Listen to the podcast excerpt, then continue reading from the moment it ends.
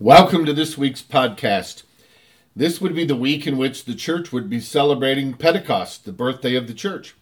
Sometimes we'd celebrate by all wearing red or having red paraments and cloth all throughout the sanctuary. Sometimes we blow up red balloons and we all tell the story of the second chapter of Acts on the day of Pentecost when the Spirit of God came and rested like tongues of fire and entered the room where they were like a wind. This is the day of Pentecost. This week we'll be celebrating in the church, but this year's celebration will be quite a bit different. We won't be all together. There will not be red balloons. We won't be dressing in red, more than likely. You're welcome to do that at home if you like. Take videos and post them on Facebook. But short of that, this is a week in which we'll celebrate Pentecost in our own way. And we'll begin by having a look at a couple of wonderful scripture passages one from the Old Testament about the Spirit of God resting upon the people that were with Moses, and of course, the second chapter of Acts, which is the story of Pentecost. So, welcome, and let's begin by calling ourselves to worship. Spirit of the living God, fall afresh on me. Spirit of the living God, fall afresh on me. Melt me, mold me, fill me, use me. Spirit of the living afresh on me. Our hymn today, and this hymn has special meaning to me because of the situation around which it was recorded. Many years ago, Lynn and I were privileged to take a large group, a hundred or more adults and kids, to Alaska on a mission trip. We had a wonderful time and met tremendous people and worked very hard up in the Alaska region where the church has a very strong presence among people who live on isolated islands and in small villages some of them where bears are more populous than people. And this trip meant a lot to us. And when we returned, some of the music that we had learned that we sang with all the kids and the adults who went on the trip also became dear to us. And so I asked my son Ben, who is a recording engineer, to come over to the church and record us singing some of the songs we had used on our trip to Alaska. This hymn today is a wonderful hymn that came from that recording session.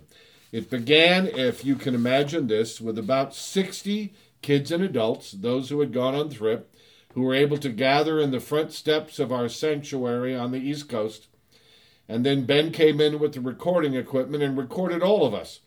And then later added his own voice and his own guitar as he cleaned up the original recording and made it better than ever. Well, this particular recording is a recording called Lord, Make Me an Instrument of Thy Peace.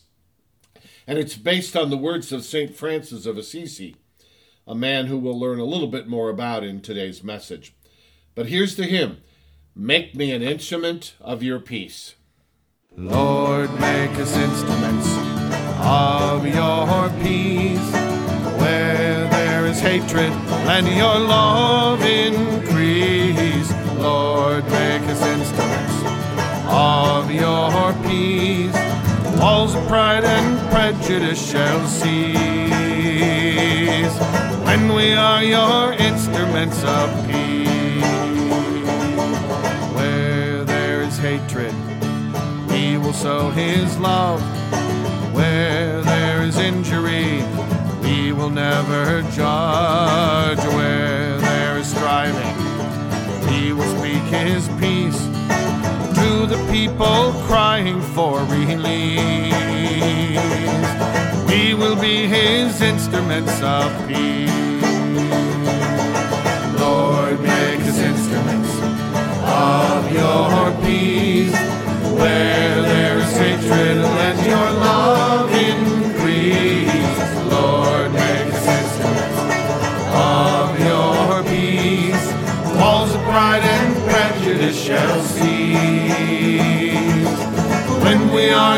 instruments of peace. Where there's blindness, we will pray for sight. Where there's darkness, we will shine his light. Where there's sadness, we will bear their grief to the millions crying for release. We will be his instruments of peace. Us instruments of your peace. Where there is hatred, let your love increase. Lord, make us instruments of your peace. Walls of pride and prejudice shall cease when we are your instruments of peace. Lord, make us instruments of your peace. Where there's hatred, let your love increase. Lord, make us instruments of your peace. Walls of pride and prejudice shall cease when we are your instruments of peace. Lord, make us instruments of your peace. Where there is hatred, let your love increase. Lord, make us instruments of your peace. Walls of pride and prejudice shall cease when we are your instruments of peace.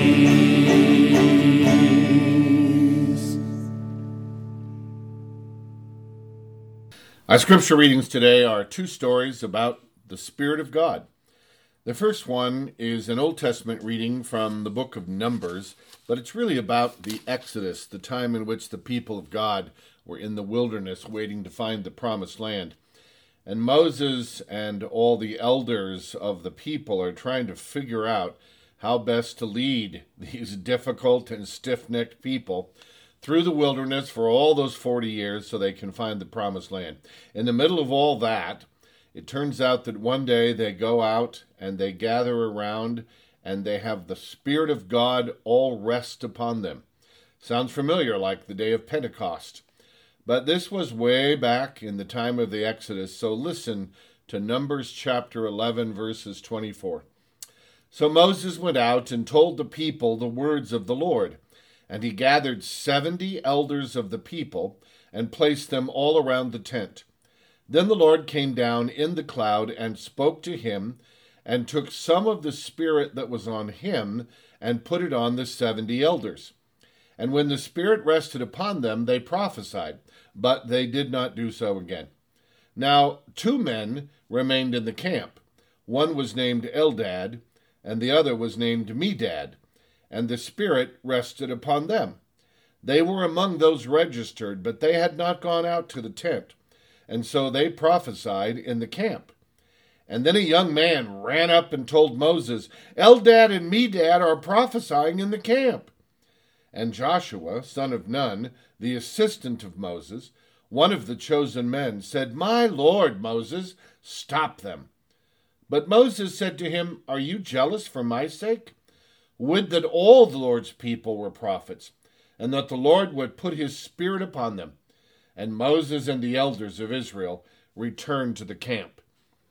I love that little story, especially when the young man comes and tattles on Eldad and Medad because they're prophesying and they're not with us. They're not like us. They're not one of us. And yet they're out there prophesying. But Moses correctly understands that the Spirit of God is intended for everyone. And that brings us to the New Testament reading, which is all about the day of Pentecost.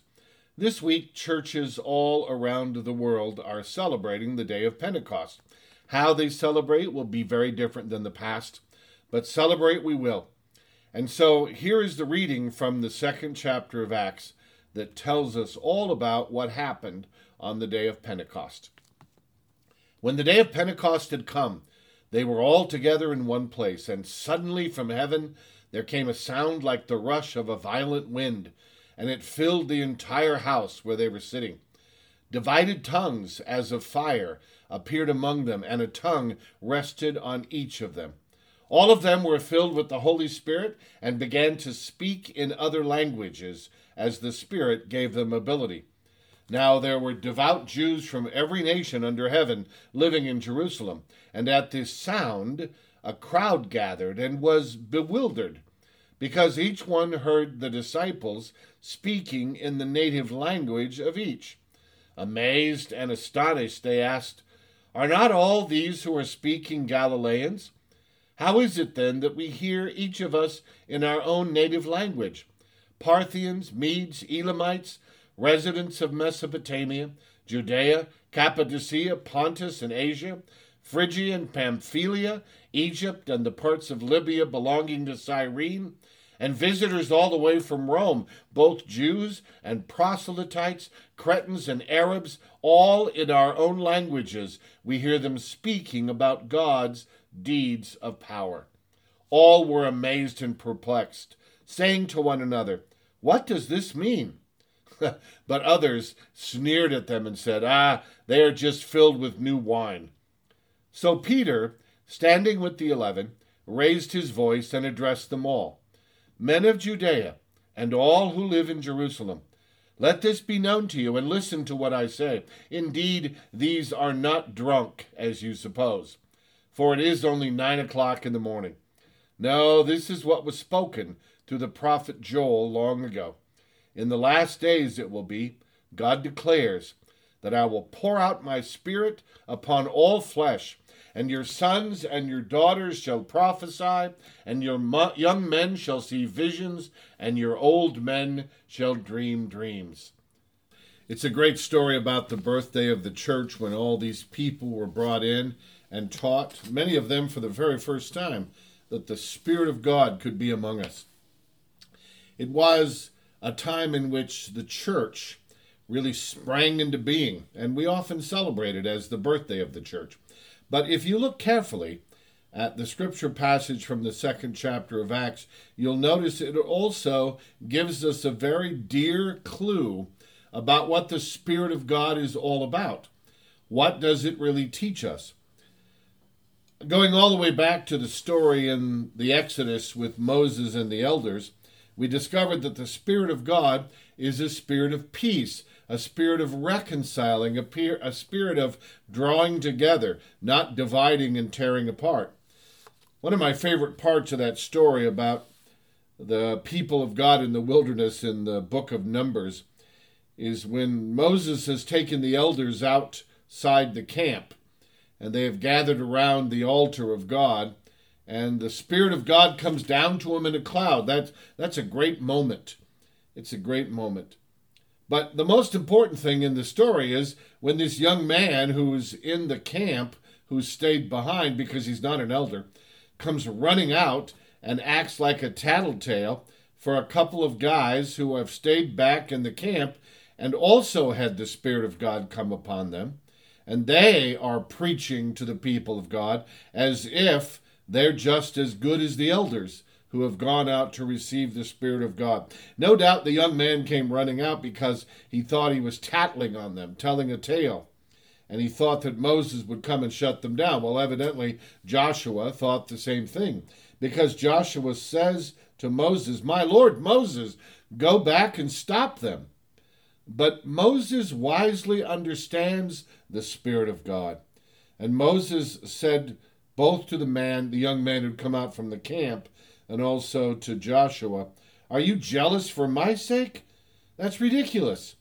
It would be great if all God's people had the Spirit of God upon them. This isn't a competition. This isn't a divisive thing. This is something that unifies us. I'm overjoyed that these two men are back in camp preaching the good news of God because the Spirit of God has rested upon them. And then fast forward to the day of Pentecost in the second chapter of Acts. And right in the middle of that story, we have this wonderful moment. The tongues of fire have come down, the wind has appeared among the disciples. They're all filled with the Holy Spirit, and they begin speaking. And the speaking they do is in every single language Every single tongue. And people are standing around and they're amazed. And notice the long list of all those who are hearing them in their own language. this is the part of the reading where, when you pass this reading onto a worship leader, they usually curse your name because they have to go through and read all these places and all these locations. But it's a long list because it covers all the known world where Judaism can be found. In Parthians and Medes and Elamites and residents of Mesopotamia, Judea, Cappadocia, Pontus, Asia, Phrygia, Pamphylia, Egypt, the parts of Libya belonging to Cyrene, visitors from Rome, Jews and proselytes, Cretans and Arabs, everybody hears them in their own language. Does that sound like the Spirit of God is divisive or picky or trying to sort people out or call the best from the herd? Now, the Spirit of God is a spirit of unity, a spirit of peace, a spirit of reconciliation. Perhaps no one understood that better in our church history than a man who came to be known as St. Francis of Assisi. Now, that wasn't really his name. His real name was Giovanni, but his father, a rich man, used to call him Francesco. And so this St. Francis of Assisi, when he began his life up to the age of about 19 or 20, came from a very rich family. He had all the blessings that rich riches can bring. He was known, by some accounts, to be quite a partier. He was a drinker and a partier and a person who loved to have his young friends over to celebrate his wealth. Well, at one point he went on a pilgrimage and he discovered God. Perhaps for the very first time, he discovered God. And he discovered the teachings of Jesus. And in that trip, when he returned, most of his friends didn't recognize him anymore. He, he had changed. And he became a man who eventually renounced all of his riches renounced all of his partying ways, and became a person devoted to Christ and the church. He's the man who began many different movements in the church that went on to create those who would denounce the world and end up worshiping only God through Christ and lowly, humble ways. And probably one of his most famous things is a poem he wrote once. Perhaps it was set to music, but it's a poem that has remained all these centuries since the time of St. Francis of Assisi. Now, he only lived to his mid 40s, but in that time, he created all these groups of people and all these people who would follow him because he was such a great preacher. And he wrote these immortal words Lord, make me an instrument of thy peace. Where there is hatred, let me so love. Where there is injury, pardon. Where there is doubt, faith. Where there is despair, hope. Where there is darkness, light. And where there is sadness, joy. O divine Master, grant that I may not so much seek to be consoled as to console, to be understood as to understand, to be loved as to love. For it is in giving that we receive. It is in pardoning that we are pardoned, and it is in dying that we are born to eternal life. What beautiful words from a man who lived two separate lives, basically a life of wealth and partying, and a life of devotion to God. And he understood that the true nature of the Spirit of God the true nature of the Spirit of Christ that has been left for all of us is a spirit of peace, a spirit of reconciliation, a spirit of unity, a spirit of drawing us all together, not separating us out. Lord, make me an instrument of your peace. Help me to do the things that draw people together. Help me to make the choices that help unify others. That's a difficult thing to do in this day and time. Politics tends to drive us apart. Even in this time of the pandemic, it has been so politicized that even the very act of wearing a mask can speak about what party you might belong to or what beliefs that you have. I had a story of a fellow Presbyterian colleague who was wearing a mask at a store recently. And someone came up to him and began railing at him for wearing a mask. Didn't he believe in the freedom of his country? And actually, the man spit on him because he was wearing a mask. And in his conversation about this, this colleague minister said, For the first time in my life, I really understood what it meant when Christ said, Turn the other cheek. Because I hated being spat upon. I hated the man who had come and begun to challenge me for wearing a mask, which I knew was the right choice. But that hatred soon faded, soon faded, and I began to understand what Christ meant when he teaches the unity of the Spirit to bring people together. Now, maybe you and I have been having that problem too, as we begin to open up the Western Hemisphere, as the world itself begins to open up. And as we go out into what used to be a place we understood well, and now we haven't been there for weeks, and we're cautious and we're worried and we're looking around to see how other people react. And when we go out into that world, which is somehow different than it once was, we begin to judge others quickly. Oh, they're not wearing masks. Oh, they don't care about anyone else. We're so angry about that. We're so troubled by the fact that these selfish, self centered people could not care one whit about our own health and our own safety. And all of that really may be true. They may be self centered, they, they may be so concerned with liberty and freedoms that they've missed the point. And even politicians who are calling for us to open up the churches sooner than later have begun to miss the point. The church has never been closed. The buildings have been closed, but our churches have always been open. We've been out there serving one another, drawing each other together in every way we could. Through our social media, through our phone calls, through our service to others, the church has never shut down. And yet, our anger now for those who would seek to open us and tell us what we ought to do. Sounds a lot like the young man who came to tattle on the two men in the camp to Moses. They're not one of us, they're not part of us, and yet they're doing all these things. But Moses rightly understands that the Spirit of God can rest on everyone. So, what are we called to do? We're called during this time of Pentecost, and every other time for that matter, to truly embrace others around us, to try and understand their own point of view. Oh, yes, we will wear masks. And many of us will choose not to go places where others don't wear masks. But our hatred toward those people who are expressing a different point of view is so troublesome. The Spirit of God is not a spirit of hatred.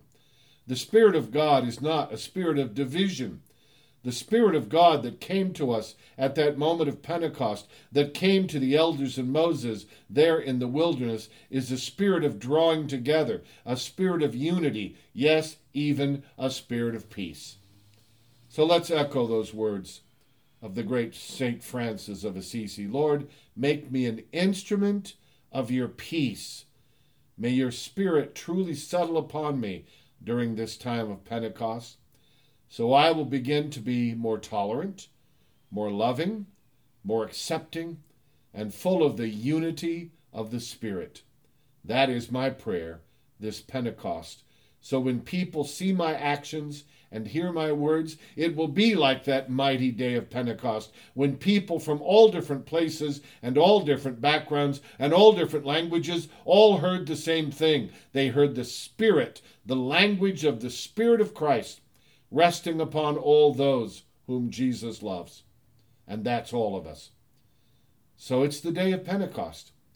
May we truly understand the Spirit of Christ being a spirit of unity, a spirit not dividing, but drawing people together in reconciliation, truly understanding it as a spirit of peace. Lord, make us instruments of your peace. Where there's hatred, let your love increase. Lord, make us instruments of your peace. Walls of pride and prejudice shall cease. when we are your instruments of peace. Lord, make us instruments of your peace. Where is hatred, let your love increase. Lord, make us instruments of your peace. Walls of pride and prejudice shall cease when we are your instruments of peace.